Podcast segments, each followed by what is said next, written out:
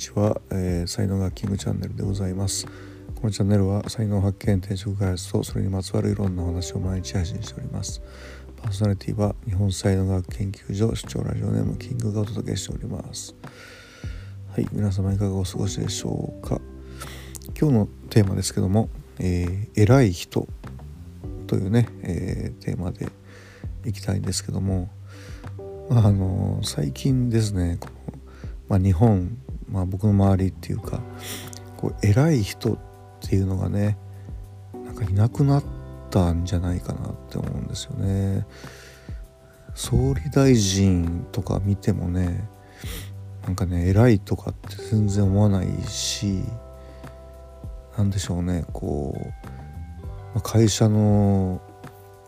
社長っていうんですかねあの見てもなんか偉いって感じがしないんですよね。あのあえて言うならばなんかこう一つのこう役目を果たしているっていうふうななんかそういうフラットな見方をねすごいするようになったんでしょうかね僕自身がね。うん、なんか優劣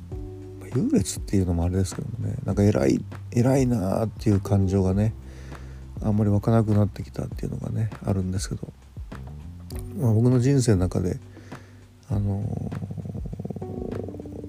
ー、アフリカにね30歳の時に初めて行ってその時にケニアのマサイ族の村でホームステイをね、えー、したんですけどもその時のその村の村長さんがですねえー、まあ、3つ特徴があって、まあ、1つ目が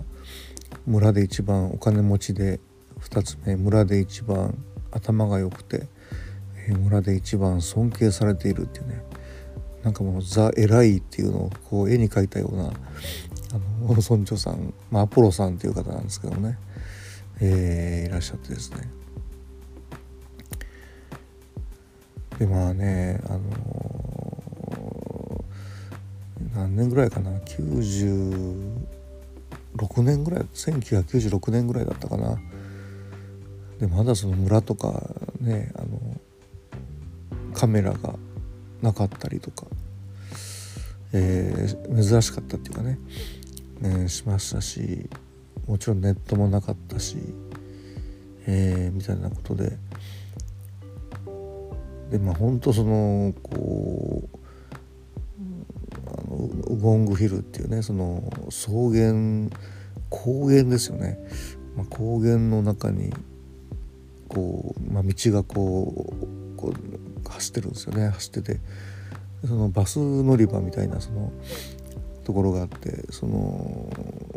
そこにまあちょっとこうね建物がちょっと集まってるみたいなね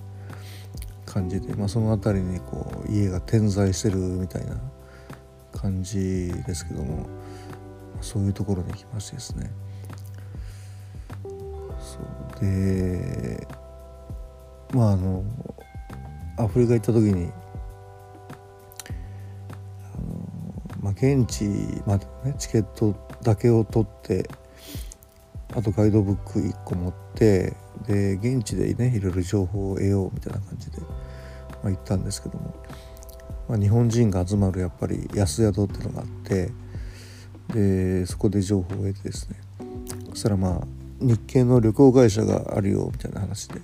じゃあそこに行って相談してみようっていうことでで僕はなんか動物とか全然好きじゃなくてサファリ全然興味なくてですねでどっちかっていうとこう現地の人と触れ合えるような旅がしたいみたいなことで相談したら、まあ、一つはそのその日系の会社がやってるこうマサイ族ホームステイツアーっていうのがあってでもう一個あの、まあ、個人的に紹介してもらったんですけどもその知り合いの孤児院とか行ってみるみたいな感じで。で最族の村に1週間行ってで孤児院に1週間行ってであと1週間はナイロビの街であのうろうろするみたいなね。まそんな感じだったんですけども。でまあねやっぱりね当時は搾取されてましたよね。あの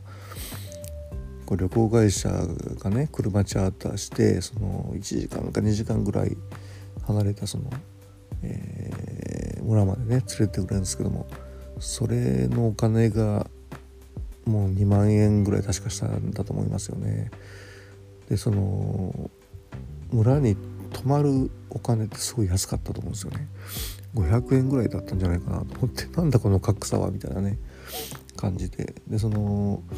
多分マサイ村の方に入ってたお金がすごい少なかったんじゃないかなと思うんですよね。でアポロさんもねそういうのを、まあ、お客さんに、まあ、聞くんでしょうね。聞いて、まあ、削除されてるっていうのは多分分かってて。でその娘さんとか息子さんがものすごく多いんですよね。あのマサイって一夫多妻制なんで。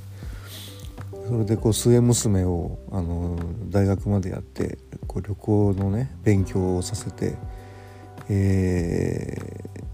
まあ、ちゃんと利益を取れるようにするんだみたいな話を僕にしてたんでだからまあそういう、まあ、長期的なスパンですけどもね、まあ騙され続けることなくあのちゃんと手を打ってるっていうことでああやっぱ頭いいなみたいなね 感じで、えー、思ってましたし。あとまあいろんなとこ連れてもらいましたよね小学校とかもねなんか連れて行ってもらってどこどこにこんなに人がいるんだっていうぐらい子供たち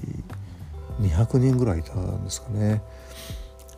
でまあでそのまあみんなで集合写真撮りましょうよみたいな感じになって 全員出てきちゃって200人とあののねその集合写真撮ったんですけどもでアポロさんがもうそれをあの送ってくれみたいな感じでねすごい言ってて。なんかそのスワヒリ語でね話してたんですよね。でね何言ってたのとか後で聞いたら何でしょうねこう頑張ってねこう真面目になんか勉強をしてたらこうやってあの日本からねお友達が来て写真とかを撮ってくれたりいいことがあるんだよみたいなこんな話をなんかしてたみたいなことで。うん、で送りましたね。えー、っとなんかいろいろ写真もすごい焼き、ま、昔焼き増しってやってましたよね。200枚か300枚ぐらいね焼き増しして送りましたよね。あれを送ることでまたねアポロさんの株が上がるというふうなことで。だかまあ村で一番、まあ、お金持ちっていうのはどれぐらいお金持ちなのか分かんないですけども。でも住んでる家って本当にもうあのプレハブっていうかね掘ったて小屋みたいな感じだったし。学校だってまあそんな、まあ、まあ、学校はどうだったかな、まあ、そんなリッチな感じもないし、うん、あとまあ喫茶店みたいなのをね経営してて。でまあ1週間終わって帰る前の日に話とかしたりあの、まあ、すごくねいい体験させてもらったんでなんかこう日本人日本人として俺が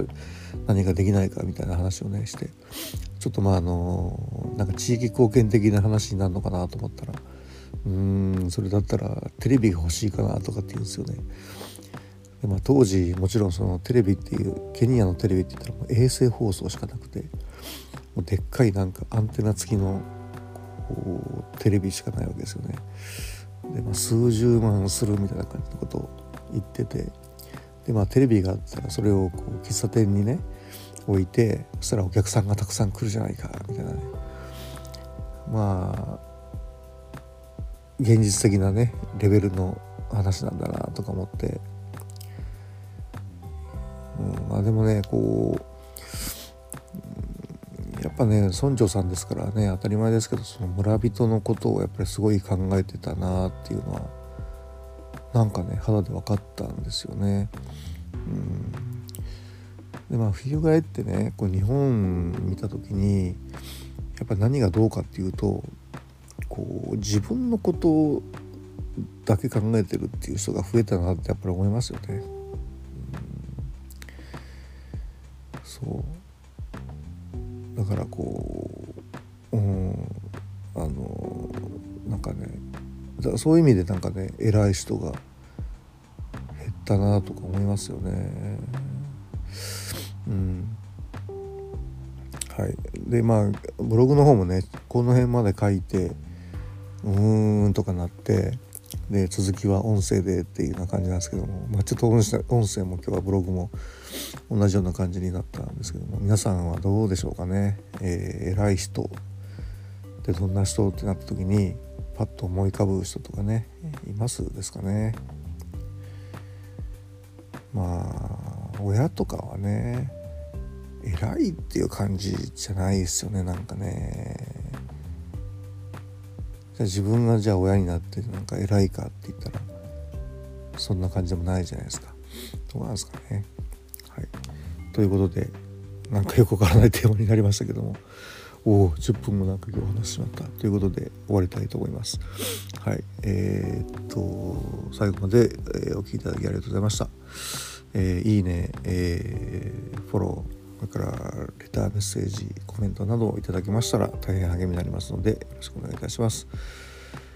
はい、では才能学マスターのキングでした。また明日お会いいたしましょう。ありがとうございました。Have a nice day